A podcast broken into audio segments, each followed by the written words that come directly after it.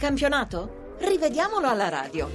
E allora partiamo dal successo del Chievo sull'Inter per 2-1. In occasione del gol di, Andreolli che al 41esimo porta in vantaggio la squadra nerazzurra, Va segnalato il fuorigioco di Milito proprio davanti al portiere Squizzi, fuorigioco che poteva portare all'annullamento della rete. Nessuno protesta per la cronaca. Prima del tiro il pallone finisce sul braccio di Rubina accostato al corpo, oltre ai difensori c'è anche D'Ambrosio che però non interferisce nell'azione. E andiamo a Firenze, dove al secondo minuto di recupero Cerci si fa parare il rigore che valeva l'Europa League da Rosati per, eh, a provocarlo una folle entrata in scivolata di Roncaglia su Barreto. Il resto, al ventesimo Cerci finisce a terra nella raviola e reclama un rigore. Mi hanno trattenuto, dice l'arbitro Rizzoli. In effetti Savici li tira la maglia, ma fuori aria. Poi il giocatore Granata si lascia andare senza subire fallo. Sul finire del primo tempo Moretti sposta quadrato un attimo prima che il colombiano entrasse in aria. Manca la punizione alla Fiorentina. Al 56esimo sul punteggio di 0-0 Vives scambetta quadrato, rigore e, e Rossi fa centro spiazzando Padelli. Al 73 l'arbitro annulla il 2-1 di Moretti per il Torino, fischiando un'evidente spinta di Larrondo su Rodriguez. Moretti invece era in posizione ampiamente regolare. E poi nel recupero il fallo di Roncaglia su Barreto che ha portato al rigore sbagliato da Cerci. Di corsa all'Olimpico, dove la Lazio si è affermata per 1-0 eh, sul Bologna in pieno eh, recupero. E allora andiamo a vedere questo episodio. La Lazio vince la partita con un rigore genero- generosamente concesso dal debuttante arbitro Maresca generosamente perché Morleo in allungo toglie il pallone ad Anderson e prima di toccare l'avversario dal dischetto Biglia regala la vittoria alla squadra di Rea.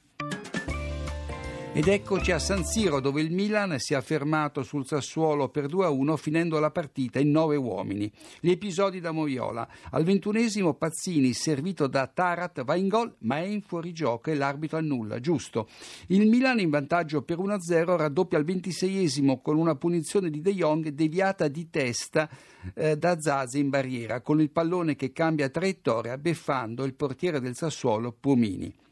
E poi Mexes, appena munito per un'entrata pericolosa su Zaza, rischia di essere espulso quando reagisce con una spinta a un fallo di Berardi che gli aveva calpestato eh, un piede. L'arbitro Valeri non interrompe il gioco, salvo redarguire i due a gioco fermo. Ma a metà ripresa il Milan si trova in dieci uomini in seguito all'espulsione proprio di Mexes per doppia ammonizione. Giusta la prima al 32esimo per un'entrata in scivolata su Zaza, palle e gambe, eccessiva la seconda al 68esimo per un normalissimo fallo di gioco su Berardi. E poi, tra l'ottantesimo e l'ottantatreesimo, l'arbitro annulla due gol al Sassuolo. Prima Magnanelli per una una precedente spinta di Zaza su Zaccardo, giusto, poi per un fuorigioco millimetrico di Zaza.